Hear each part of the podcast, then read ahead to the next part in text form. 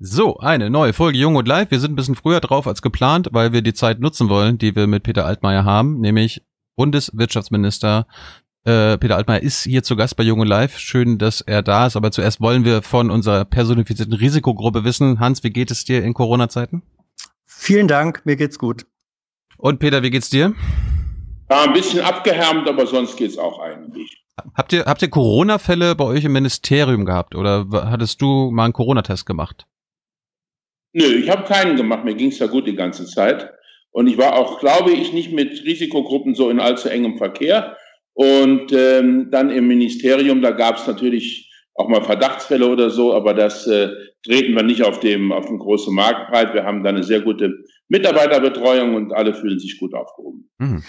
Wir möchten gerne direkt äh, reinspringen, Peter. Du wirst zitiert mit dem Satz, die Wirtschaft solle möglichst schnell wieder den Status quo wie vor Corona erreichen. Erstens, stimmt das Zitat? Zweitens, hältst du es für möglich? Und drittens, ist das überhaupt wünschenswert? Naja, also erstens stimmt das Zitat. Äh, zweitens äh, steht fest, dass es möglich ist, denn ich habe ja gesagt, so schnell wie möglich. Ich habe mich ja nicht festgelegt auf ein bestimmtes Datum. Ähm, wir haben 2008, 2009, da gab es die Banken- und Börsenkrise. Das war der bisher größte Crash für die deutsche Wirtschaft. Und ähm, da haben wir es geschafft, in rund einem Jahr wieder den Zustand zu erreichen vor dem Crash. Damals hatten wir Minuswachstum, also Schrumpfung der Wirtschaft um 5,7 Prozent. Diesmal werden es leider Gottes ein bisschen mehr sein. Ähm, aber ich denke mal, äh, wir haben eine gute Chance, es zu schaffen äh, im Laufe des Jahres 2022. Die dritte Frage, ja. ja. Die dritte Frage, ist das überhaupt wünschenswert, dass wir wieder in den Status äh, quo ante kommen? Ja, das ist absolut wünschenswert. Ich habe ähm, seit, ähm, seit ich denken kann eigentlich immer wieder darüber nachgedacht, kann man eine Wirtschaft ohne Wachstum betreiben?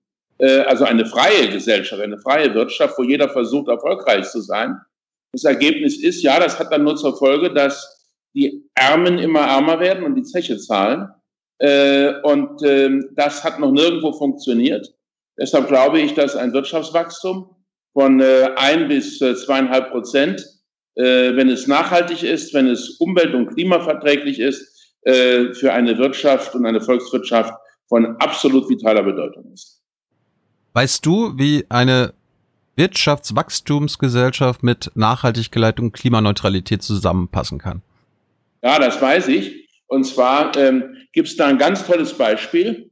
Äh, wir hatten äh, viele, viele Jahre und Jahrzehnte ein ehernes Gesetz, dass die, äh, das 1% Wirtschaftswachstum bedeutet plus 1% Energieverbrauch. So, und dann kam die erste und die zweite Ölpreiskrise. Dann haben wir angefangen, zu, äh, mehr Effizienz zu machen und Energie einzusparen. Und dann ist der Wert runtergegangen auf 0,9 Prozent, auf 0,8 Prozent. Jetzt ist er noch äh, wesentlich tiefer. Ich habe ihn den letzten nicht im Kopf. Äh, wir äh, schaffen es, die Ressourceneffizienz zu verbessern. Das heißt, früher hat man ähm, früher hat man achtmal so viel Aluminium oder Blech gebraucht, um eine Cola-Büchse herzustellen als heute.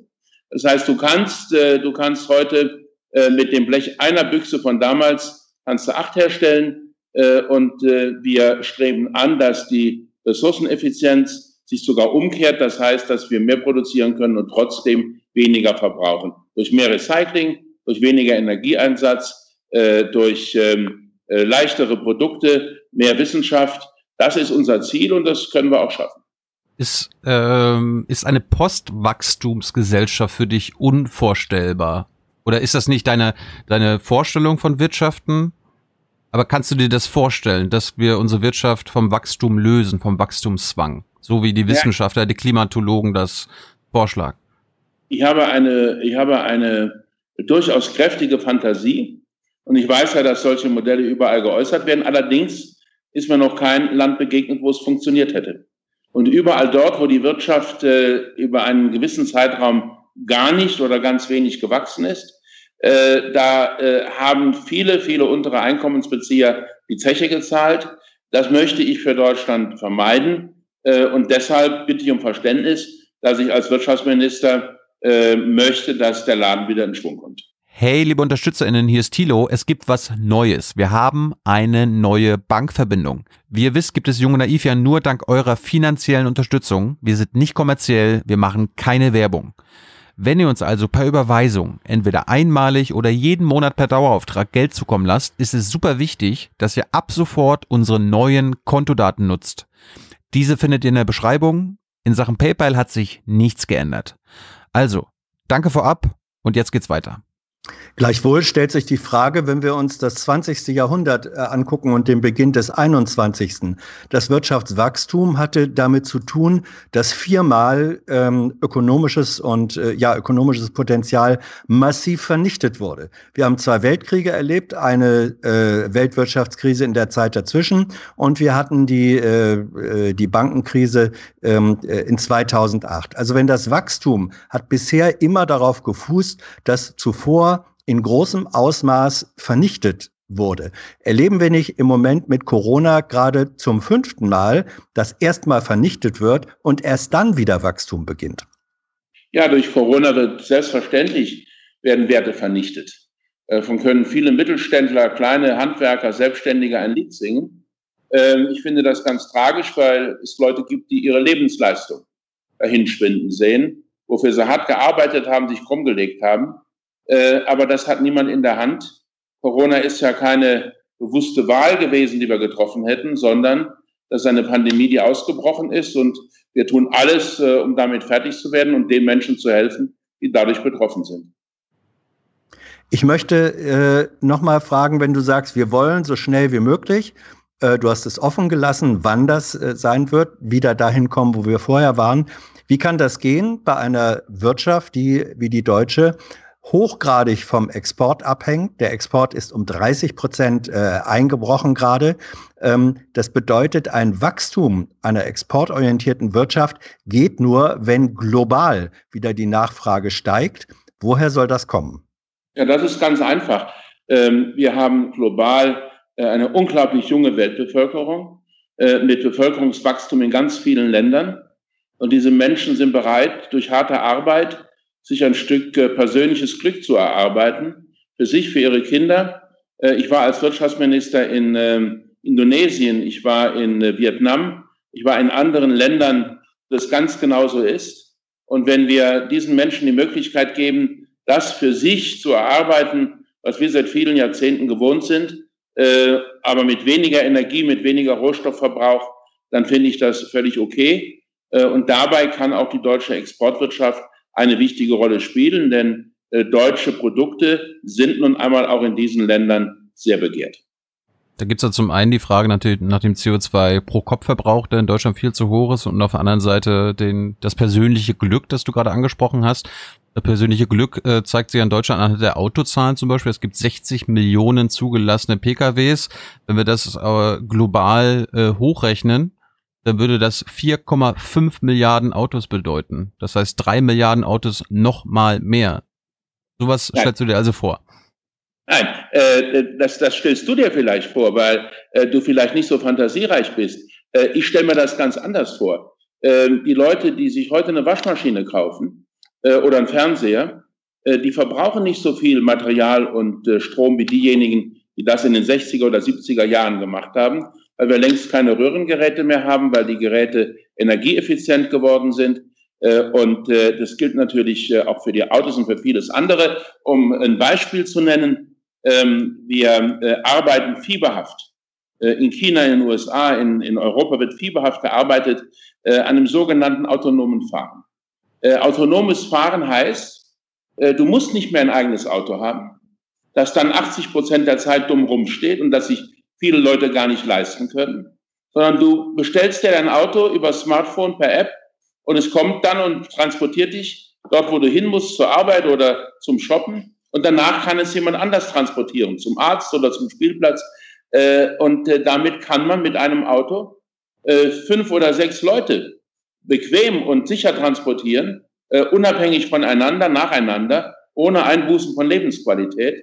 Das heißt, wir werden äh, um die Milliarden von Menschen, die Wohlstand möchten, äh, um die, die in die Lage zu versetzen, ihren Traum vom Glück zu realisieren, niemals so viel Energie und so viel Rohstoffe einsetzen müssen, wie wir im Westen äh, äh, in, in den USA, in äh, Europa, in Australien, in Kanada äh, in den letzten Jahrzehnten verbraucht haben. Das ist, wie ich finde, äh, auch äh, eine gute Botschaft und sie geht darauf zurück, äh, dass wir eben hochtechnologische äh, Entwicklungen äh, geschafft haben. Um ein Beispiel zu geben, was sich jeder vorstellen kann. Ähm, also wenn jemand ein Häuschen hat äh, und eine Heizung, dann äh, verbraucht die Heizungspumpe. Früher war der größte Stromfresser in dem Haushalt. 130 Watt. Äh, und ähm, heute gibt es äh, Hocheffizienzheizungspumpen, die verbrauchen nur noch 10 Prozent des Stroms.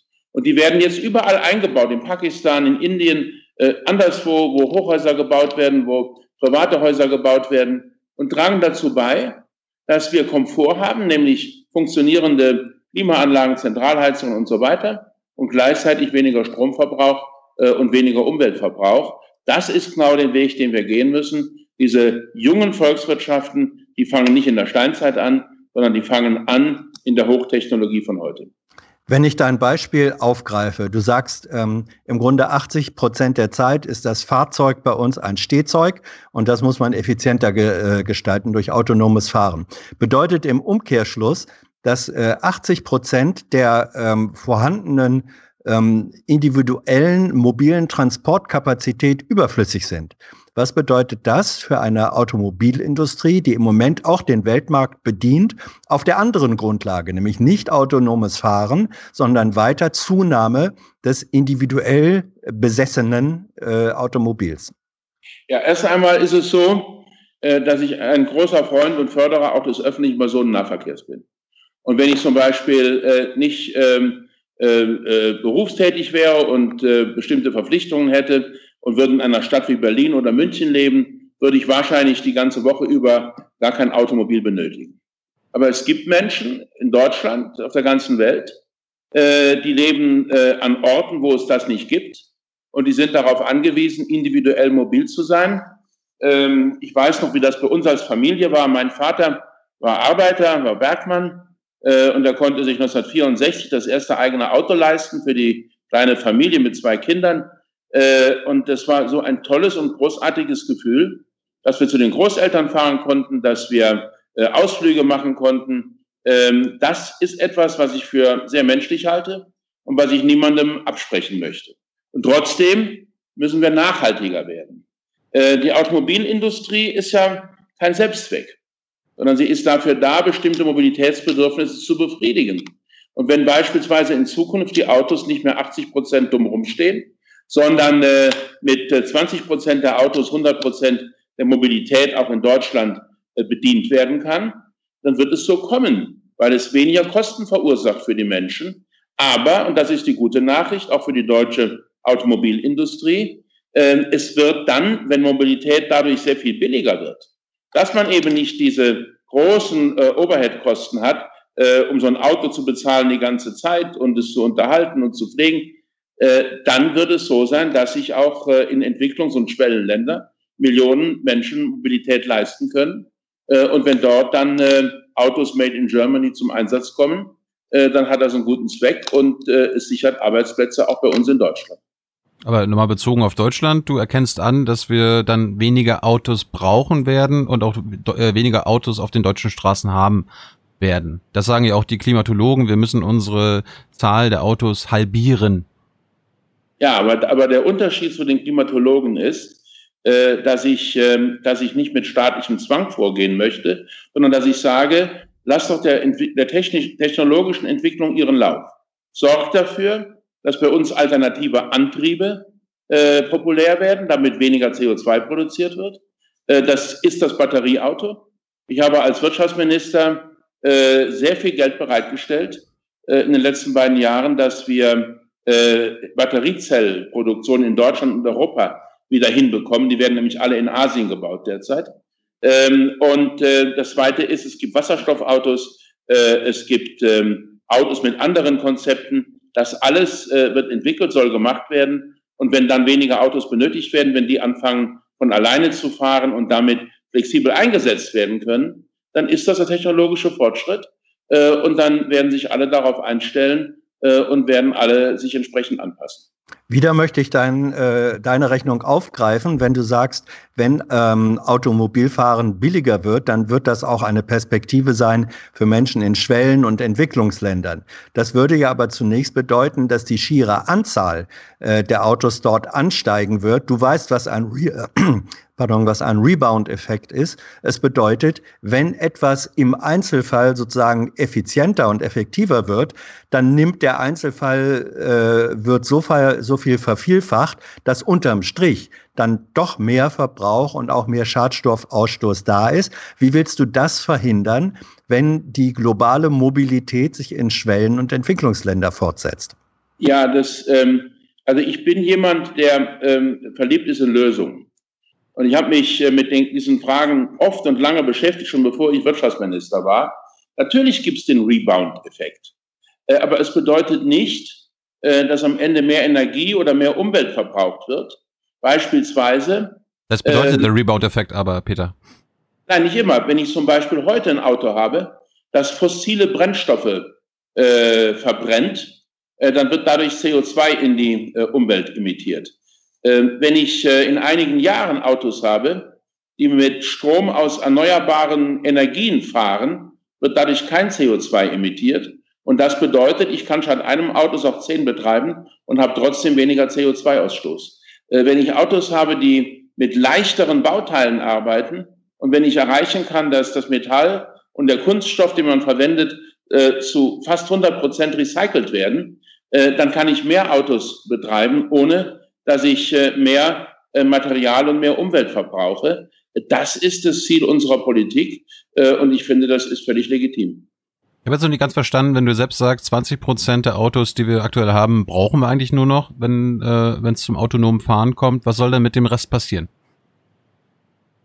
Naja, wie, wie, wie, wie, wie kommt der von der Straße?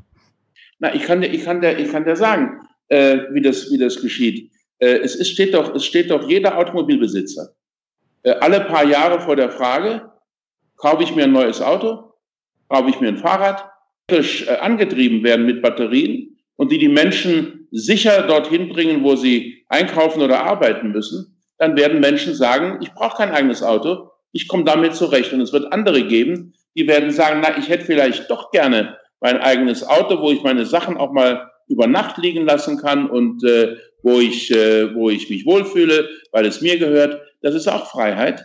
Äh, aber insgesamt ist es möglich, Mobilität so zu organisieren, dass es der Umwelt zugutekommt und dass es dem Klima nützt. Wer so argumentiert, darf doch eigentlich nicht dafür sein, dass für den Kauf von Verbrennerautos noch Prämie gezahlt wird. Das warst du. Ja, das, kommt, das kommt drauf an. Äh, ich habe ja die Frage erwartet. Ähm, äh, erstens ist die Frage abgeschlossen, weil der Koalitionsausschuss getagt und entschieden hat. Du hast verloren. Bitte? Du hast verloren. Nein, ich habe nicht verloren, sondern ich glaube, dass die Umwelt ein Stück weit verloren hat. Denn es war ja nicht vorgesehen, irgendwelche Verbrenner zu fördern, sondern es war vorgesehen, äh, die modernsten und umweltfreundlichsten Verbrenner in die Förderung mit einzubeziehen. Und wenn jemand einen alten, stinkigen Mercedes, der 15 Jahre alt ist, austauscht gegen einen neuen und modernen Mercedes, äh, der heutzutage 20 oder 30 Prozent weniger CO2 ausstößt, dann ist das aus meiner Sicht ein Gewinn für die Umwelt. Ich habe es nie verstanden, äh, dass man alle Verbrennungsmotoren äh, über einen Kamm schert und so tut, als wäre das Thema Verbrennungsmotor morgen gelöst. Selbst wenn alle Deutschen sich morgen, die ein Auto brauchen, sich morgen ein Elektroauto bestellen würden, es gäbe nirgendwo in Europa die Kapazität, um diese Nachfrage zu bedienen und diese Autos äh, in vertretbarer Zeit auszuliefern. Wir haben einen Transformationsprozess. Wir glauben, dass wir 2030 ungefähr 10 Millionen Elektrofahrzeuge auf den deutschen Straßen haben werden. Das finde ich toll. Aber es wird dann immer noch ungefähr 35 äh, Millionen Autos mit Verbrennermotoren geben, äh, die dann in den Jahren darauf schrittweise äh, umweltfreundlicheren äh, Antriebsarten weichen werden. Müsstest du nicht eigentlich dafür sein, dass ab sofort kein einziger Verbrenner mehr neu zugelassen wird, weil jeder Verbrenner, der jetzt zugelassen wird, fährt ja noch 20 Jahre. Er wechselt vielleicht den Besitzer, aber er fährt immer noch 20 Jahre. Und wir müssen ja quasi einen CO2-freien Verkehr schon viel früher hinbekommen. Ja, aber wir müssen doch auch jetzt äh, ermöglichen, dass die Menschen die Mobilität brauchen, sie auch haben. Äh, das bezieht sich auf Menschen mit. Die, die, die können sich ja Gebrauchtwagen kaufen. Wir haben da 60 Millionen zur Verfügung. Ja, wenn das so einfach, wenn das so einfach wäre, dann würden ja keine neuen gekauft. Die Leute geben ja nicht äh, aus Dafke mehr Geld aus, äh, sondern es ist so, dass ein Teil der Autos eben auch äh, verschrottet wird und vor allen Dingen dann äh, zu Recht verschrottet wird, wenn sie äh, umweltschädlich sind, weil sie sehr viel mehr äh, Benzin verbrauchen und damit äh, CO2 ausstoßen, als es eigentlich sein müsste. Aber Peter, äh, wenn das, was du gerade vorschlägst, äh, wofür du argumentierst, zu sagen, wir tauschen die stinkigen Verbrenner aus gegen modernere, die effizienter sind. Die ausgemusterten, die werden ja in den seltensten Fällen verschrottet, sondern die gehen in den Export und die fahren genau dort weiter äh, in Entwicklungs- und Schwellenländern, wo sie dann weiterhin vor sich hinstinken. Das verlängert doch äh, die Verbrennermobilität. Also wir müssen, wir müssen das Thema, glaube ich, nicht in extenso diskutieren weil ich ja gesagt habe, für mich ist das Thema äh, Auto-Innovationsprämie äh, für Verbrenner erledigt, weil äh, der Beschluss gefasst worden ist und äh, deshalb äh, auch äh, diese Diskussion befriedet ist. Ich kann nur Folgendes sagen. Ich war vor Jahren mal ähm, zum ersten Mal in meinem Leben in Albanien. Äh, und dann wurde ich wach in dem äh, Hotel, wo ich da schlief, am Skanderbeg-Platz äh, und habe rausgeschaut. Und dann fuhren dort Autos, die ich seit 30 Jahren nicht mehr gesehen hatte, weil die die uralten, 40 Jahre alten Autos aus Anfang der 60er Jahre äh, immer wieder repariert haben und gefahren haben, obwohl das Spritfresser waren ohne Ende, aber sie konnten sich nichts anderes leisten. Äh, und wenn jetzt, äh, und man muss einfach, man muss einfach Folgendes wissen, wir haben ja damals bei der Prämie für Verbrenner, das war ja die sogenannte Abwrackprämie, da haben wir sogar gesagt, äh, das Auto muss verschrottet werden. Ähm, Im Übrigen glaube ich, im Übrigen glaube ich, dass man immer den Vergleich machen muss. Äh, wenn ich mir ein Auto kaufe, auch ein Gebrauchtwagen, ist er umweltfreundlicher oder ist er umweltschädlicher äh, als das, was ich vorher hatte. Äh, und äh, danach beurteilt es sich, äh, ob das äh, vernünftig ist oder nicht. Im Übrigen, ähm, ich habe das Thema ähm, Prämie für beendet erklärt, und zwar aus voller Überzeugung. Aber das hindert ja niemanden daran, im Übrigen, äh, äh, sich auch heute nach wie vor wieder einen Verbrenner zu kaufen, wenn er das möchte.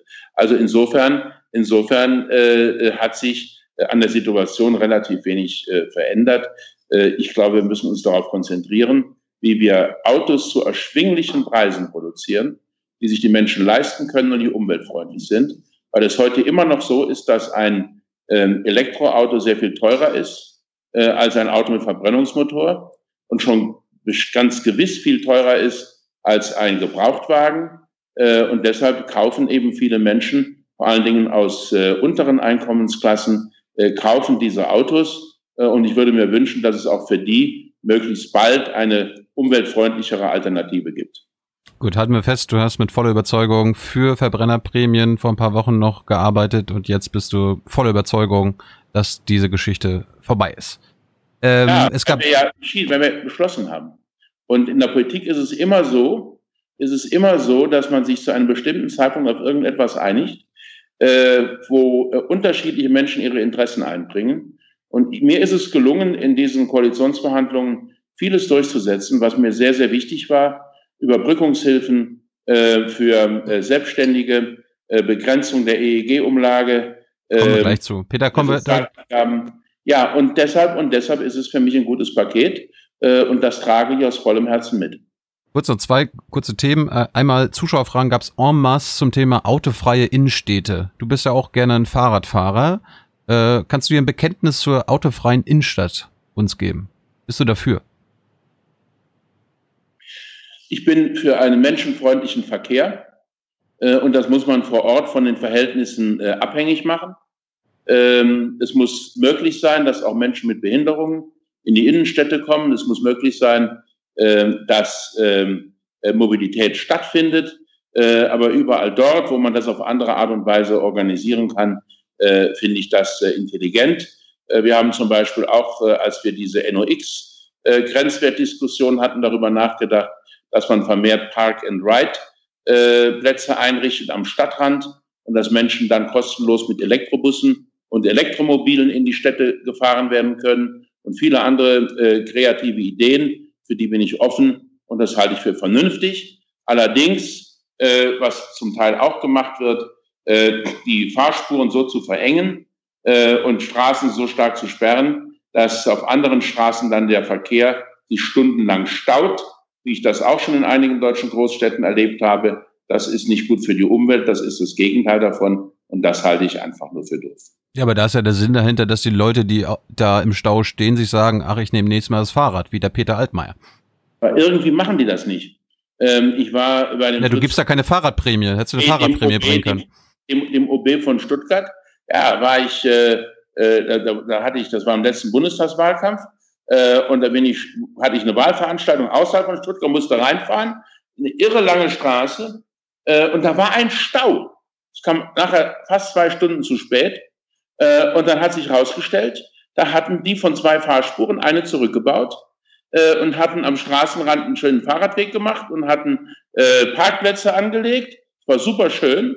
Das Ergebnis war nur, dass sich keiner daran gehalten hat und dass jeden Tag äh, über viele Jahre dort dieser Stau war. Ob er inzwischen aufgelöst ist, weiß ich nicht, aber äh, die Menschen entscheiden nun mal frei und nicht so, wie es äh, die Menschen, die, die, wie es einige Intellektuelle oder Journalisten oder Politiker ihnen vorgeben.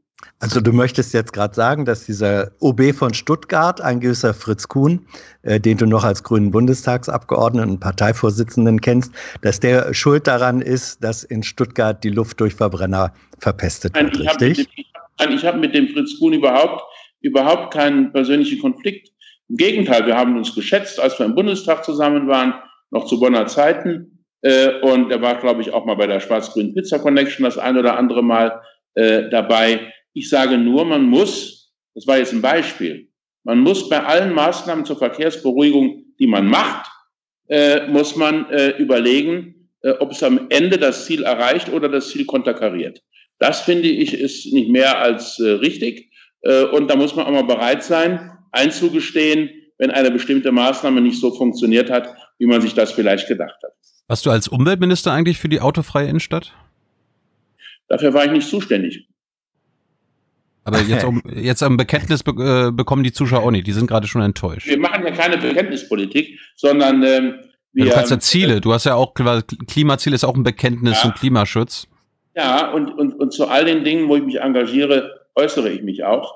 Ähm, ich habe mich zu Fragen der, äh, des, des kommunalen innerstädtischen Verkehrs nie positioniert, weil ich glaube, da sollte man auch äh, ein bisschen mehr äh, Erfahrung und Expertise haben, als mir das möglich ist. Ich war kein Kommunalpolitiker äh, in der Vergangenheit. Ich äh, bin auch jetzt keiner, ich bin auch kein Verkehrsminister.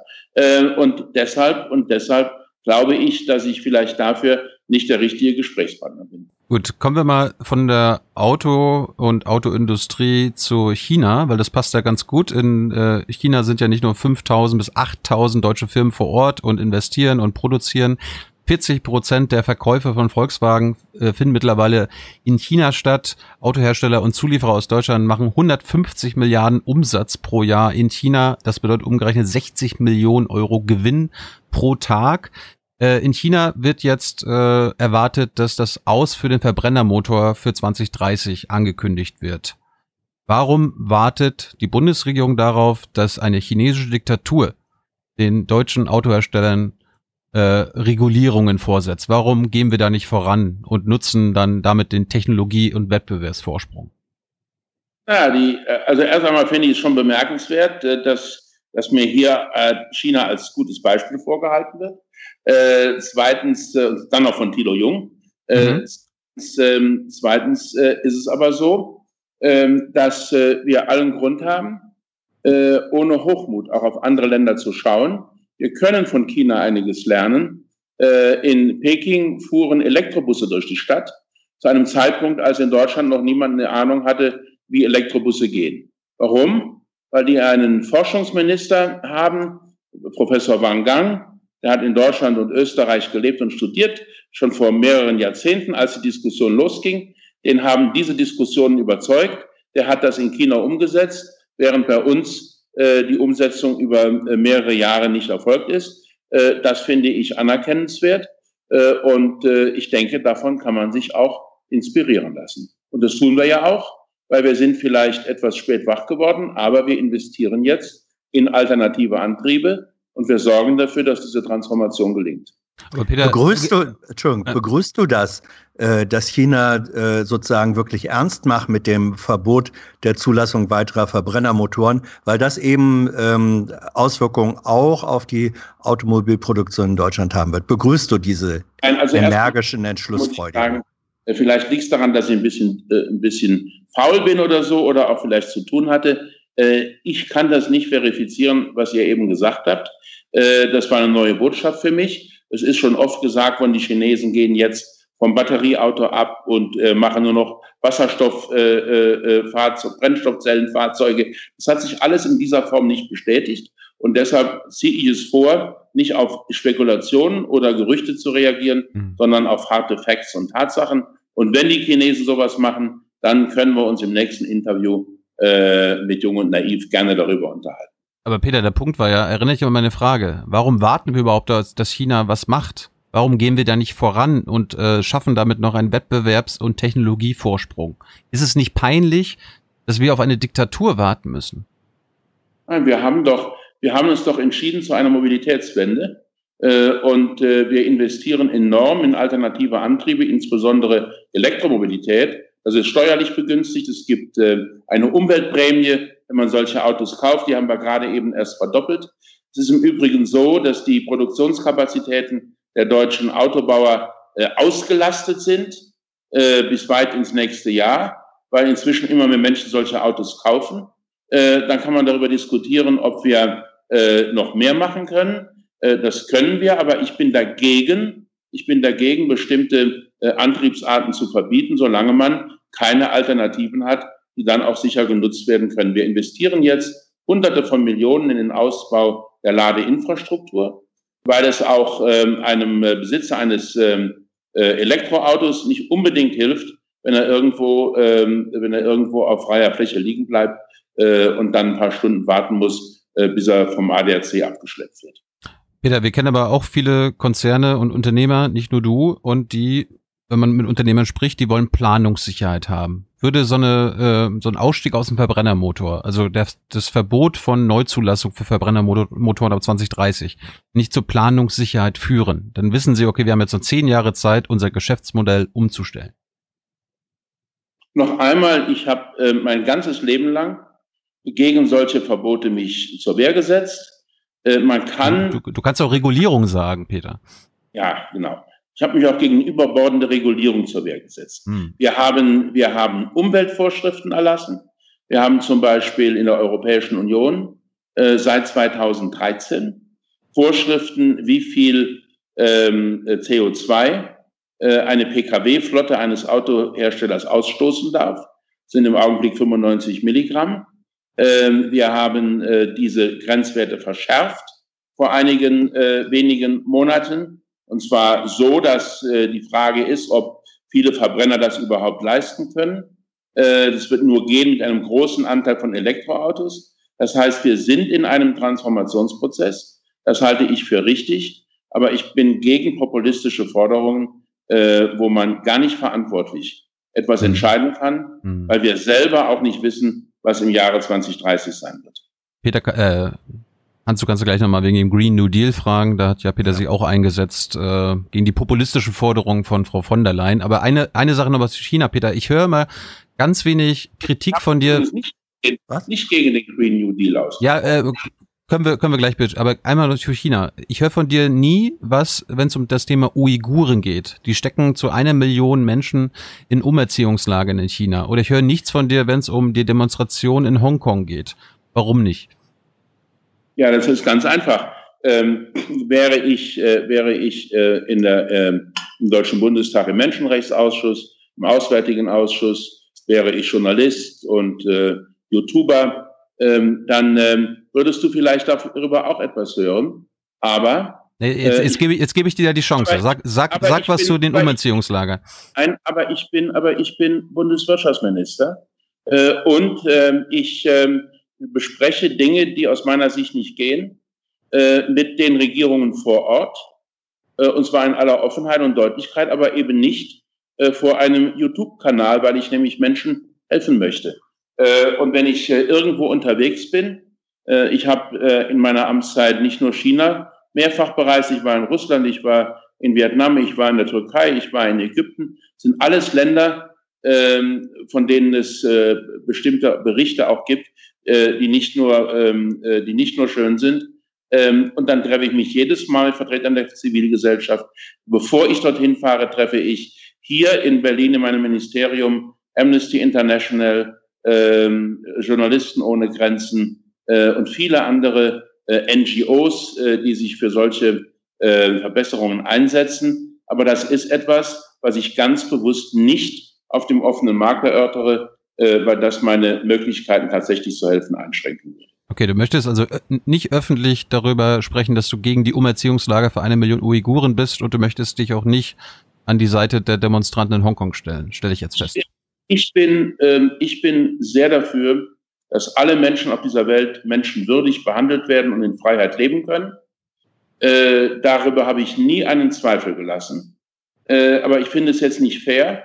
Du könntest mir eine Liste jetzt vorlegen von wahrscheinlich äh, 60, 70, 80 Ländern und könntest mich fragen, ob ich mit dieser oder jener Menschenrechtsverletzung einverstanden bin.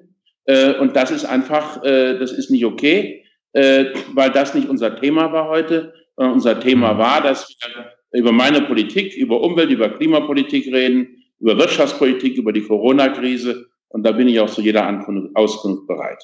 Im Übrigen ja, habe ich, ja. im Übrigen, ich habe gelesen, du bist, äh, du bist Jahrgang 84, wenn das richtig ist, oder 81? Nein, 85. Was? 85, ja.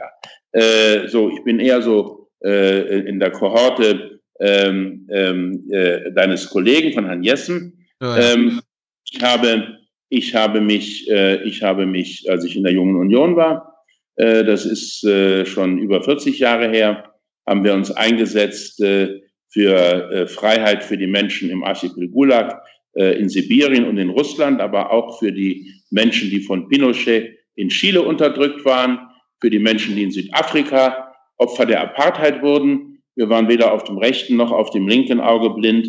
Und das ist bei mir auch mein ganzes Leben lang so geblieben. Ich möchte äh, den Komplex gern äh, abschließen, ähm, aber mit, mit einer Frage. Ähm, ich glaube dir, dass, dass du äh, sozusagen nicht in der Öffentlichkeit, aber dann in Gesprächen mit Regierungsvertretern dort äh, diese Themen äh, ansprichst. Wie ist aber die Reaktion darauf? Hast du den Eindruck, das kommt da irgendwie an oder wird das da, hm, ja, haken wir mal ab, äh, wird ja nicht weiter öffentlich? Kannst du uns darüber etwas sagen, nur ähm, wie die Reaktion darauf ist, wenn du solche Themen ansprichst? Ja, zunächst einmal finde ich, dass es ganz wichtig ist, dass es äh, Diskussionen in unserer Zivilgesellschaft gibt. Äh, das ist nämlich wichtig für äh, diejenigen, die sich in Ländern, wo es weniger Freiheiten gibt als bei uns, ebenfalls zivilgesellschaftlich äh, engagieren. Äh, zweitens ist es wichtig, dass weltweit Informationen geteilt werden, auch zu problematischen und drittens kann man Ursache und Wirkung nicht in jedem einzelnen Fall verfolgen. Ähm, es gibt, ähm, es gibt äh, viele Beispiele, ähm, wo äh, wo, wo in, in Ländern rund um die Welt Menschenrechte verletzt wurden, äh, weil die Regierenden sich an ihre Ämter klammerten und weil sie der Meinung waren, dass es die einzige Möglichkeit ist, sie zu behalten. Es gibt andere Fälle, wo man gesehen hat, dass bestimmte Regime sich äh, evolutiv äh, verändern können. Ähm, als ich in die junge Union kam, war äh, Russland ein sehr autoritärer, fast totalitärer Staat mit äh, Zehntausenden von politischen Gefangenen in Arbeitslagern in Sibirien und äh, unglaublichen Verletzungen der Menschenrechte. Und dann hat diese Gesellschaft es geschafft, einen nahezu friedlichen Übergang zu machen äh, äh, unter äh, Gorbatschow äh, hin zu persönlicher Freiheit und äh, zu Menschenrechten. Dann gab es wiederum Rückfälle. Äh, die, Fälle kennt ihr alle von Bürgerkriegen und von Menschenrechtsverletzungen von Menschen, die zu Tode kamen. Das alles ist diskutiert worden. Das ist ein, äh, das ist ein lebendiger Prozess. Äh, und ich finde, dass man, dass man jedenfalls, soweit ich das sehen kann, nicht in jedem Einzelfall beurteilen kann, was erfolgreich war oder nicht. Aber ich halte es für wichtig, dass über Menschenrechte und über Freiheit äh, zu jedem Zeitpunkt öffentliche Debatten möglich sind. Und ich würde es auch sehr begrüßen, wenn es überall auf der Welt äh, für die Menschen einen ungehinderten Zugang zum Internet gäbe. damit sich jeder informieren kann und jeder mit jedem sich austauschen. Gut, Menschenrechte spielen in deiner öffentlichen Politik also weniger eine Rolle. Hans, wir wollen noch über den Klimaschutz ja. und den kleinen Mann reden. Wollen wir mit dem kleinen Mann anfangen? Ja, ähm, äh, das in der Summe sind es ja, glaube ich, an die 750 Milliarden, äh, die die Bundesregierung bereitstellt ähm, zur äh, Abfederung, Abdämpfung, Milderung der Corona-Krisenfolgen. Ähm, es gibt ganz massiv äh, oder einfach gesagt ähm, den Vorwurf, das käme im Wesentlichen an und denen zugute, wo das große Kapital ist, sozusagen der Teufel scheißt immer auf den größten Haufen, während die kleinen Leute, sowohl Geringverdiener als auch Solo-Selbstständige, ähm, Mühe haben, überhaupt überleben zu können, obwohl es Hilfsangebote gibt.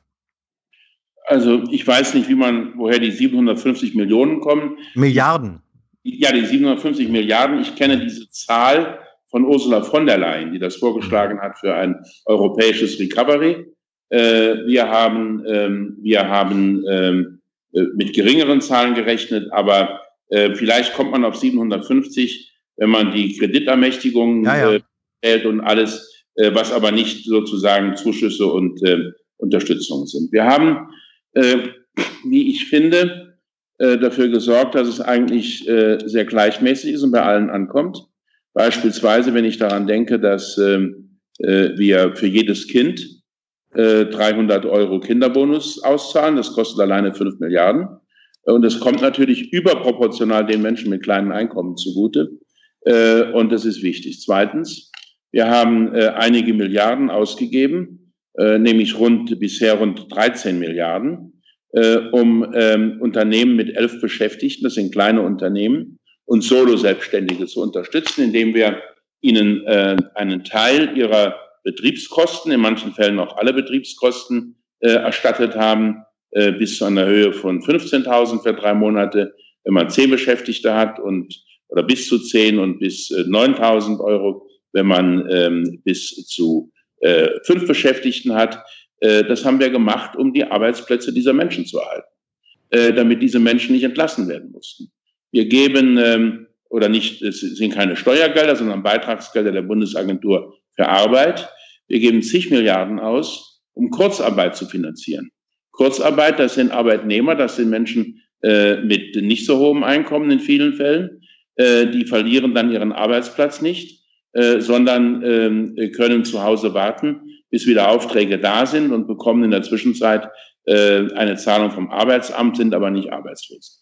Äh, das heißt, äh, die These, dass es nur einigen wenigen und nur einigen Großen zugutekommt, das stimmt einfach nicht. Äh, es wird gerne benutzt, um, um Unzufriedenheit zu stiften, aber ähm, es geht hier um die Interessen unserer Wirtschaft insgesamt und es geht um die Interessen von 46 Millionen beschäftigten Menschen in Deutschland. Wir haben vor einigen Wochen ähm, entschieden, dass wir der Lufthansa helfen. Die hat im Augenblick äh, pro Tag ungefähr eine Million Verlust, weil alle ihre Flugzeuge äh, am Boden stehen, fast alle ihre Flugzeuge. Äh, und das tun wir ja nicht, um irgendeine anonyme Lufthansa äh, zu unterstützen, sondern das tun wir, weil äh, die Lufthansa über 100.000 Beschäftigte hat und weil von ähm, äh, und weil vom, von davon auch abhängig sind ganz viele Arbeitsplätze im Bereich derer, die für die Lufthansa Zulieferung und Servicedienste übernehmen, die oftmals wenig verdienen und äh, nicht so gut bezahlt sind. Äh, und deshalb äh, ist dieses Konjunkturprogramm ein Konjunkturprogramm, was gerade auch im Interesse der Menschen ist, die sich selbst nicht so gut helfen können. Apropos die Menschen, die haben auch Fragen an dich. Zum Beispiel Kampakt fragt, wieso verweigerst du und die Bundesregierung den 2,2 Millionen Solo-Selbstständigen die Unterstützung für den Lebensunterhalt und schickst sie in Hartz IV? Die meisten können ihre Existenz damit nicht sichern. Und Hannes fragt konkret, er als freischaffender Musiker mit 75 Prozent Einkommensverlust durch Veranstaltungsverbote fällt durch die Grundsicherung und Überbrückungshilfen, weil er keine Betriebskosten hat. Was rät er, also was rätst du Hannes und seinen Kollegen? Na, das war jetzt von dir, glaube ich, nicht ganz richtig dargestellt. Ähm, erstens, ich habe hab nur vorgelesen, was die jetzt geschrieben ja, haben. Nein, der, der richtige Teil ist ja, dass tatsächlich die Soforthilfen dazu da sind, Betriebskosten auszugleichen gibt Solo-Selbstständige, die haben ein Büro gemietet, wo sie äh, ihre Konzertauftritte selbst vermarkten, Äh, da haben sie einen Computer stehen, den sie geleast haben. Wir haben Strom- und Mietkosten und natürlich kann auch der Solo-Selbstständige diese Kosten abrechnen und er bekommt sie erstattet. Ja, aber was ist, mit, was ist, mit, denen, die keine Betriebskosten haben? So, jetzt komme ich zu Hannes. Ja klar, wenn du keine Betriebskosten hast, dann kann man dir auch keine Betriebskosten erstatten. Der Punkt ist bei dieser ganzen Betrachtung, dass ähm, jeder Arbeitnehmer, der, ähm, jeder Arbeitnehmer, der arbeitet, auch wenn er wenig verdient, gesetzlich in der Arbeitslosenversicherung verpflichtet ist, versichert ist. Und sein Arbeitgeber und er selbst zahlen einen Beitrag und dafür bekommen sie im Fall von Arbeitslosigkeit Arbeitslosengeld oder Arbeitslosenhilfe. Die Selbstständigen sind nach unserer Rechtslage nicht in der Arbeitslosenversicherung äh, verpflichtet, weil die meisten es auch nicht wollen. Denn die müssten dann ihren Arbeitgeber- und Arbeitnehmeranteil selbst bezahlen, äh, weil sie ja keinen Arbeitgeber haben, sind ja selbstständig. Äh, und das wollen viele von denen nicht, genauso wie sie sich auch nicht freiwillig in der Rentenversicherung versichern, sondern hoffen, dass sie eines Tages Rücklagen gebildet haben. So, und nun können solche Dinge auch diesen Menschen passieren, äh, wie dem Hannes, den du äh, genannt hast. Äh, und dann finde ich das erst einmal, ähm, äh, erst einmal schlimm, dass ihm das passiert, äh, weil wir eigentlich den Menschen helfen wollen und wir helfen ihm auch. Er kann nämlich Grundsicherung beantragen und es ist eben nicht Hartz IV, weil bei Hartz IV ist eine Vermögensprüfung vorgesehen äh, und das haben wir ausgesetzt. Äh, wenn er zum, äh, wenn er äh, das beantragt, muss er nicht in eine kleinere Wohnung umziehen. Er muss nicht äh, seine, äh, seine, seine, seine, seine, sein Haus veräußern, wenn er ein Haus hat. Er kann diese Grundsicherung bekommen. Äh, und das haben wir gemacht. Äh, ich finde aber, äh, dass es, ähm, das haben mir auch viele Gewerkschafter gesagt, Gewerkschaften gesagt, ähm, dass es nicht so ganz okay ist, wenn derjenige, der nie einen Pfennig Beitrag gezahlt hat, am Ende womöglich mehr Geld bekäme als derjenige, der gegen Arbeitslosigkeit pflichtversichert war und auf dieses Geld über viele Jahre verzichtet hat. Warum gab es keine Einnahmeentschädigung für Hannes oder einen Umsatzausgleich? Ja, weil wir, weil wir äh, keinen Umsatzausgleich grundsätzlich machen. Äh, Umsätze sind ja niemals Gewinne sondern äh, bei Umsätzen ist, äh, ist vieles zu berücksichtigen. Und wir haben gesagt, okay, äh, wir gleichen die fixen Kosten aus. Äh, und die sind unterschiedlich je nach betroffenem Unternehmen. Und wenn jemand diese Kosten hat, dann kann er sie geltend machen. Übrigens jetzt kann er, wenn Hannes fixe Kosten hat, die teurer sind als äh, 3.000 oder 5.000 Euro im Monat, sie sogar äh, bis zu einer Größenordnung von 50.000 Euro im Monat geltend machen. Aber äh, wir sagen, wenn du, äh, wenn du deinen Lebensunterhalt durch deine eigenen Ersparnisse äh, und dein eigenes Vermögen nicht bestreiten kannst, dann bieten wir dir an die Grundsicherung. Und es ist überhaupt gar keine Schande, Grundsicherung zu beziehen. Äh, das ist etwas, was wir tun, damit die Menschen, äh, wenn auch nicht in Reichtum, aber doch in Würde leben können. Ich möchte noch ein konkretes Beispiel nehmen, gerade aus dem, sagen wir mal, erweiterten Kulturbereich. Da gehen ja Kultur und Gastronomie manchmal ineinander über. Ähm, so wie ein Theater- oder Konzertsaal ähm, kaum mit einem Drittel nur der bedeckten Plätze bespielbar wäre, kostendeckend. Ähm, eine Bar, äh, die darin, äh, wo der Betrieb so aussehe, dass jeder dritte Barhocker nur besetzt ist, dass man mit Mundschutz sich nur unterhalten kann, das ist gar nicht möglich, einen solchen Betrieb aufrechtzuerhalten. Wäre es nicht sinnvoll zu sagen, solange Corona einen Normalbetrieb solcher Etablissements gar nicht zulässt, soll der Laden zubleiben und wir tragen einfach staatlicherseits die Fixkosten, sorgen dafür, dass der nicht endgültig dicht machen muss. Ja, wir machen es ja so ähnlich. Äh, nur, dass wir nicht sagen, der Laden muss zubleiben, weil äh, diese äh, Besitzer von solchen ähm, äh, Einrichtungen ähm, händeringend darum gebeten haben, dass sie wieder öffnen dürfen, weil sie eben sich betätigen wollen, weil sie in ihrem Beruf arbeiten wollen, weil es ihnen Freude macht, mit anderen Menschen zusammenzukommen. So. Und nun ist es aber richtig, dass viele von denen leider äh, mit dem, was sie erlösen, wenn ein paar einzelne wenige Kunden kommen, äh, ihre ja. Kosten bestreiten können. Und deshalb haben wir gesagt, äh, wenn eine, äh, ein solches Hotel, eine solche Gaststätte, eine Eckkneipe, ähm, ein Kiosk, ein Fahrradverleih, äh, wenn die einen Umsatzrückgang haben von 50 Prozent im Vergleich zum Vorjahr, dann bekommen sie eben einen Teil dieser Fixkosten bezahlt, weil man nicht erwarten kann, dass sie das dann aus den verbleibenden 50 Prozent alles bestreiten können.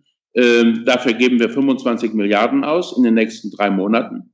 Das sind äh, 8 Milliarden pro Monat und noch ein paar gequetschte mehr. Also wir nehmen richtig viel Geld in die Hand und es äh, ist nicht für die großen Unternehmen, nicht für die großen Firmen, es ist für die äh, Mittelständler und für die äh, und für die Handwerker und für die Freiberufler. Bange fragt, warum wird jetzt nicht erstmal ein Grundeinkommen bis zum Ende des Jahres eingeführt? Das kann man da gut ja. testen jetzt. Ja, das ist richtig. Äh, es gibt ja, es gibt ja seit langem die Forderung äh, nach einem Grundeinkommen. Das ist zum Beispiel von der Piratenpartei, äh, die du ja kennst, glaube ich, vertreten worden. Das Ergebnis war, sie ist aus allen Landtagen wieder rausgeflogen, wo sie drin war. Und ähm, es haben auch andere sich äh, diesen äh, Ideen verschrieben, was ihr gutes Recht ist. Wir sind eine Demokratie und wir haben Meinungsfreiheit und Pluralismus. Aber es gibt dafür bislang äh, in Wahlen keine Zustimmung. Ähm, und ich glaube auch. Ich dafür glaube könntest du erwerben, ne? Nein, ich bin ja, ich bin ja immer angetreten, ich bin ja immer angetreten äh, mit der Auffassung, dass ein bedingungsloses Grundeinkommen der falsche Weg ist. Man muss die Menschen fordern und man muss ihnen helfen, äh, und zwar zielgerichtet und so, äh, dass man, ähm, äh, dass man sie dazu bringt, dass sie auch wieder arbeiten können und ihren Lebensunterhalt verdienen können. Äh, und dafür bin ich mit guten Mehrheiten äh, jetzt seit 1994 immer wieder in den Deutschen Bundestag gewählt worden. Die letzten drei oder vier Male auch mit meinem Wahlkreis direkt. Äh, meine Partei äh, ist als Regierungspartei bestätigt worden. Das nennt man einfach Demokratie. Jetzt hast du noch was? Ich bin von dem Konzept nicht überzeugt. Ich habe mal mit, ähm, mit dem Botschafter eines, ähm, eines ähm, ölexportierenden Landes, die wenig Leute haben, aber sehr viel Einnahmen, sehr reich sind, gesprochen. Und der Mann hat zu mir gesagt, macht nur ja nicht so ein bedingungsloses Grundeinkommen. Und sagt, sagt ich, warum? Sagt er, ja, wir schaffen es gerade ab. Sag ich, warum? Ganz einfach, äh, weil wir festgestellt haben, dass viele Menschen sich dann damit einrichten und damit zufrieden sind und dass äh, der Wille fortzukommen und etwas zu leisten dadurch nicht unbedingt gefördert wird. Äh, und äh, dass wir feststellen, dass viele von denen, die als Gastarbeiter zu uns kommen, die mit dem Mindestlohn auskommen müssen, die mit weniger sozialer Absicherung auskommen müssen, dass die sich ganz anders anstrengen und am Ende auch viel erfolgreicher sind. Ähm, das ist meine persönliche Überzeugung, äh, dass wir die Menschen auch zur Leistung ermuntern sollen, die dies können. Nicht die, die behindert sind oder krank sind, aber die dies können. Und nur dann können wir auch für die Schwachen sorgen, wenn wir andere haben, die ihre Leistungsfähigkeit richtig äh, zur Geltung bringen. Ähm, das halte ich mit einem bedingungslosen Grundeinkommen nur schwer für machbar. Und deshalb habe ich immer auch aus meinem Herzen keine Mördergrube gemacht, äh, aber ich habe es auch akzeptiert, äh, dass die Piraten oder Teile der Grünen oder auch Teile der FDP das anders gesehen haben. Äh, nur äh, war die Unterstützung durch die Wählerschaft äh, bislang nicht so eindrucksvoll. Ähm, ich habe da eine Nachfrage. Das war nicht zufällig ein Land, äh, sagen wir mal, auf der arabischen Halbinsel oder im Umfeld? Ja, ich würde ungern aus Gesprächen mit Botschaftern zitieren ja. äh, und deshalb sage ich jetzt nicht, wo das war. Ich Aber die Länder, Region stimmt schon, ja, ja. Ich kenne Länder, wo es Grundeinkommen für die hiesige Bevölkerung gibt und die Arbeiter müssen unter menschenunwürdigen Bedingungen arbeiten. Aber gut, spekulieren wir jetzt mal nicht. Hans, hast du noch eine Frage zu dem Thema? Ansonsten Klimaschutz noch. Nee, nee, zu dem Thema nicht. Ich äh, hätte, hätte auch gerne gesagt, oder doch, doch, doch. Eine Frage nicht zum Grundeinkommen, sondern wie wird Wirtschaftskraft äh, gestärkt? Wir erleben ja jetzt gerade in Zeiten von Corona-Krise, dass Schulen und andere Bildungseinrichtungen Schwierigkeiten hatten, Betrieb wieder aufzunehmen, zum Beispiel, weil die Infrastruktur, auch die sanitären Voraussetzungen in diesen Gebäuden so miserabel waren, dass das gar nicht erfüllbar war. Ist das nicht ein Anreiz äh, zu sagen, wir stecken, wenn wir schon wieder für Produktion, Beschäftigung sorgen würden, machen wir ein Ertüchtigungsprogramm für Schulen, für Kitas, für Hochschulen, äh, wo diese Defizite äh, beseitigt werden? Ja, da haben wir äh, gar nicht auf Corona gewartet. Äh, das haben wir vor, äh, vor rund drei Jahren zum ersten Mal beschlossen. War Wolfgang Schäuble noch Finanzminister. Im Rahmen von Bund-Länder-Finanzverhandlungen haben wir beschlossen, einen Milliardenfonds, äh, ich glaube, es waren damals fünf Milliarden Euro, äh, zur Verfügung zu stellen, eben um Schulen zu sanieren um Infrastruktur zu sanieren. Diese Gelder sind lange äh, nicht äh, abgeflossen und nicht ausreichend abgeflossen. Das hatte auch etwas damit zu tun, dass Planungsverfahren zu lange gedauert haben und dass manche nicht in die Pötte kamen. Aber ich bin sehr dafür, dass man genau dies tut. Gut, kommen wir zum Thema Klimaschutz. Wir haben noch zehn Minuten. Äh, ich frage mal, ich fange mal mit einer Zuschauerfrage an, Peter. Alien Observer will wissen, warum sieht es für viele so aus, als würdest du gegen die Einhaltung der Klimaziele arbeiten? Ja, die haben nicht richtig zugehört. Hm. Äh, ich habe mich immer zu den Klimazielen bekannt und das sage ich ausdrücklich für alle Zuhörer, äh, dass ich äh, in meiner ganzen politischen äh, Tätigkeit, die dauert inzwischen 25,5 Jahre im Deutschen Bundestag, mich immer für Klimaschutz und für das Erreichen der Klimaziele, die wir beschlossen haben, eingesetzt habe. Du warst ja auch mal Umweltminister, also das ist schon, das ist schon glaubhaft. Auf der anderen Seite wäre es ja noch glaubhafter, wenn ihr uns äh, darlegen könntet, wie sehr eure Klimaziele und eure Klimamaßnahmen übereinstimmen. Und da würde doch ein CO2-Budget helfen. Ne? Also wir haben ja circa 400 Gigatonnen weltweit noch übrig. Deutschland hat da eine äh, bestimmte Anzahl an Gigatonnen, die wir noch verbrauchen dürfen. Da könntet ihr doch zeigen, okay, das sind die Maßnahmen, die diesen äh, die diese CO2-Emissionen jetzt reduzieren werden. Warum erkennst du mit deinem Ministerium nicht das CO2-Budget Deutschlands an? Also erstmal ist es nicht Aufgabe meines Ministeriums, sondern der Bundesregierung gesamt. Ja, also die, die, Umwelt, die Umweltministerin hat uns quasi indirekt gesagt, dass sie da so viel Druck bekommt, dass sie das gar nicht anerkennen darf. Zweitens, zweitens, ja, zweitens haben wir äh, als Bundesrepublik Deutschland uns in der Europäischen Union zu sehr ehrgeizigen Klimazielen verpflichtet. Ähm, und zwar dazu, dass wir im Vergleich zu 1990 unsere CO2-Emissionen bis zum Ende dieses Jahres um 40 Prozent reduzieren, obwohl wir ähm, auf äh, europäischer Ebene viel weniger hätten leisten müssen. Es war eine freiwillige Verpflichtung, die wir im Jahre äh, 2000, äh, 2010 oder 11 äh, eingegangen sind. Ähm, ich war die meiste Zeit danach in der Regierung äh, und wir haben sehr viel getan, um das zu erreichen. Es sah eine Zeit lang so aus, als würden wir es nicht ganz schaffen. Nun ist durch äh, Corona der Energieverbrauch noch und der Stromverbrauch noch mal deutlich gesunken. Und es deutet alles darauf hin, dass wir auch dieses Ziel einhalten werden. Wir hatten uns verpflichtet, in der Europäischen Union bis 2050 ähm, die, den Ausstieg von CO2 um 85 bis, Entschuldigung, um 80 bis 95 Prozent zu reduzieren. Ähm, darauf haben wir, dafür haben wir einen äh, Klimaschutzplan gemacht, in der letzten Regierung schon. Äh, dafür galt, haben wir den ähm, Gipfel gemacht, der, äh, der äh, sich mit Klima im letzten Oktober beschäftigt hat.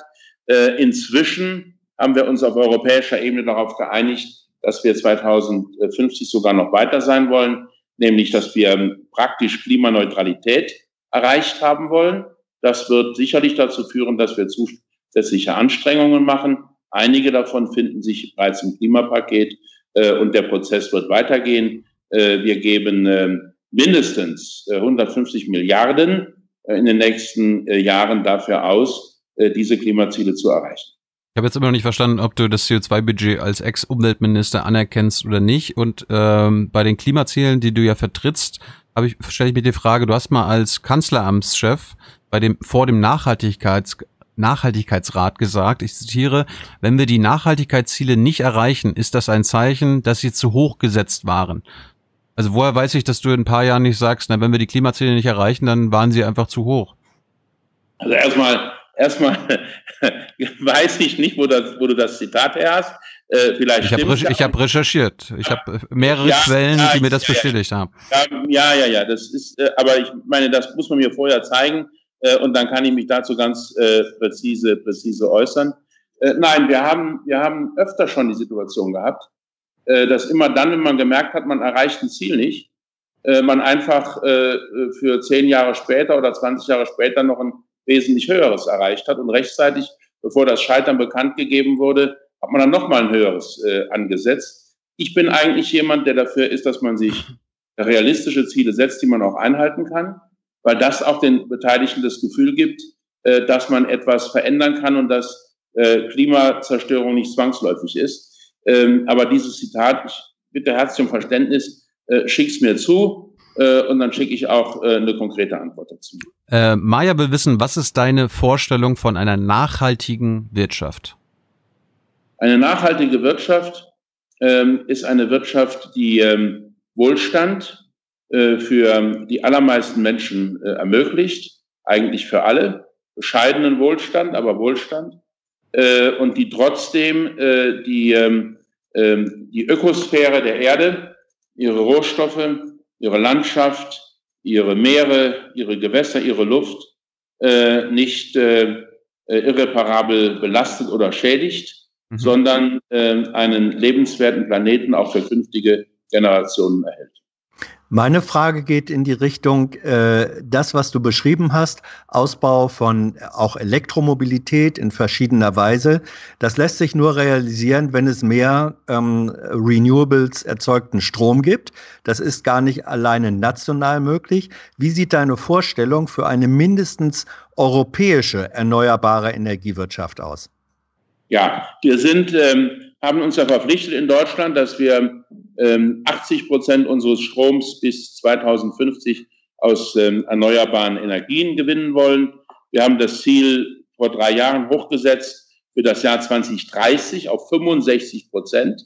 Ähm, und, nur, äh, so nur Strom, ne, Peter? Nur Strom. Es gibt auch Wärme und Verkehr noch, ne? Ich komme ja dazu. So. Und ich glaube, dass wir diese Ziele nicht nur erreichen, sondern äh, dass wir spätestens im Jahre äh, 2045, 2050 auch 100 Prozent erneuerbaren Strom machen können in Deutschland und äh, das äh, sollte unser Ziel sein. Zweitens ähm, äh, decken wir damit nur ungefähr 30 Prozent des Primärenergieverbrauchs ab. Eben. Übrigens 70 Prozent werden auch heute importiert. Äh, die kommen in Form äh, von Uranbrennstäben, in Form von Gas, in Form von Kohle und in Form von Öl nach Deutschland. Äh, und wir werden äh, diese ganzen riesigen Energiemengen äh, niemals äh, in Deutschland alleine und autark produzieren können. Und deshalb wollen wir mit unseren europäischen Nachbarn zusammenarbeiten, aber auch international. Heute hat mein Kollege Gerd Müller, der Entwicklungsminister, mit Marokko eine Vereinbarung unterschrieben, äh, um Wasserstoff zu produzieren, grünen Wasserstoff aus erneuerbaren Energien in Marokko. Äh, ich weiß, dass es viele Länder in Afrika äh, gibt, insbesondere in Südamerika und anderswo, äh, die sich dort Einnahmequellen aufbauen wollen. Äh, und das sind Länder, wo die Sonne äh, zwei bis dreimal so intensiv scheint wie bei uns, äh, wo erneuerbare Energien viel preiswerter auch zu produzieren sind. Und deshalb müssen wir denen eine Chance geben, an dieser Energiewende mit zu partizipieren. Äh, und ähm, es ist die Herausforderung besteht ja nicht nur darin, äh, dass wir das in Deutschland alles schaffen, sondern es sind derzeit noch über 900 äh, Kohlekraftwerke weltweit in Planung oder in Bau. Äh, in China geht jedes, jede Woche Neues ans Netz. Äh, und ähm, wenn wir erreichen wollen, dass es alles eines Tages erneuerbar geschieht, dann müssen wir erreichen, dass wir sozusagen einen, ähm, äh, eine, eine grundlegende Trendwende erreichen. Das ist nicht überall gegeben. Es gibt Länder, Entwicklungsländer, Schwellenländer, die haben große Kohlevorkommen, setzen auf Kohlekraftwerke immer noch äh, obwohl die Voraussetzungen für Erneuerbare sehr günstig wären. Äh, und deshalb müssen wir uns, und das tun wir auch, um die internationale Energiewende kümmern. Es gibt seit äh, fünf Jahren, glaube ich, ist es jetzt, ich habe es dreimal selbst erlebt, in diesem Jahr haben wir es abgesagt, wegen Corona, den Berlin Energy Transition Day. Dann kommen rund 1200 Leute aus der ganzen Welt nach Berlin. Es wird von Heiko Maas und von mir äh, geleitet und dann diskutieren wir zwei Tage lang über das Thema Energiewende. Auf Kohle setzen wir ja auch noch. Eine letzte Frage zu, dazu aus den Zuschauern und meine letzte inhaltliche Frage. Äh, wir haben ja bei Solarausbau aktuell 50 Gigawatt Solarkraft in Deutschland und beim Wind 53 und 8 Offshore. Also 53 onshore und 8 offshore. Das Fraunhofer Institut hat jetzt gerade eine Studie rausgebracht, das sagt, äh, wir brauchen 500 Gigawatt Solar das heißt, wir haben bisher 10% geschafft und bei äh, Wind brauchen wir onshore 200 Gigawatt und 60 bis 70 offshore. Da sind wir also mit 25% erst hinten dran. Dazu die Frage von Volker. Deutschland hat 30 Jahre gebraucht, Peter, um den Anteil erneuerbarer Energien am Gesamtenergiebedarf auf knapp 20 Prozent zu bringen. Wie willst du mit dem konstant niedrigen Ausbau der Solar- und Windenergie in den, drei, in den nächsten 30 Jahren auf 100 Prozent kommen? Ja, das habe ich noch einmal gesagt. Wir werden nicht 100 Prozent der Primärenergie, die wir brauchen, in Deutschland produzieren können. So wie wir heute Öle, Öl, Kohle und Gas importieren, werden wir grünen Wasserstoff aus erneuerbaren Energien importieren. Wir werden Strom importieren aus diesen Ländern. Äh, und äh, damit werden wir diese Transformation schaffen. Gut, und äh, die drei Standardfragen eines jeden Interviews bei Jung und Live sind, hast du eine Buchempfehlung für unsere jungen Zuschauer und Zuschauerinnen in diesen Corona-Zeiten? Ja. ja, natürlich. Jetzt bitte nicht Ludwig Erhard oder so. Nein, Herbert Gruhl, ein Planet wird geplündert. Aus den 70er Jahren, da war mal CDU-Bundestagsabgeordneter, ist uns leider weggelaufen, weil wir ihn nicht ernst genommen haben. Aber da könnt ihr nachlesen, wie schlecht der Umweltschutz damals war, wie tot die Gewässer äh, wie stark die natürlichen Lebensgrundlagen zerstört waren. Und wir haben in der Zeit schon einiges erreicht. Hast du eine Film- oder Serienempfehlung? Ein Film, ja. Ja, ich bin ja nun schon ein bisschen älteres Semester. Äh, damals sollte ich eigentlich schon im Bett liegen, habe es aber heimlich geschaut. Ähm, Raumpatrouille Orion mit Dietmar Schönherr und Vivi Bach. Da kann man sehen, wie die Technikvorstellungen in den 60er Jahren waren. Das ist ganz spannend. Ich finde es viel, viel spannender als Star Trek und das, was danach kam. Und letzte Frage, was hast du gehamstert? Oh. Soll ich ehrlich sein? Ja, bitte. Ostereier. Mit Nougatfüllung, mit Pralinee-Füllung, mit Blätterkrokantfüllung. Ich hatte einen riesen Vorrat, aber irgendwie ist der evaporiert. Ersten beiden habe ich gestern Abend gegessen. Gut, Peter, dann bedanken wir uns für deine Zeit. Äh, wir haben sogar ein paar Minuten früher angefangen, das ist nicht selbstverständlich. Danke dafür und danke an alle Zuschauer und Zuschauerinnen, die ihre Fragen angebracht haben, die hier live zugeguckt haben und danke an alle, die uns finanziell unterstützen. Ohne euch gäbe es uns nicht. Danke, Peter. Danke, Hans. Gerne. Ciao. Danke. Bis zum nächsten Mal.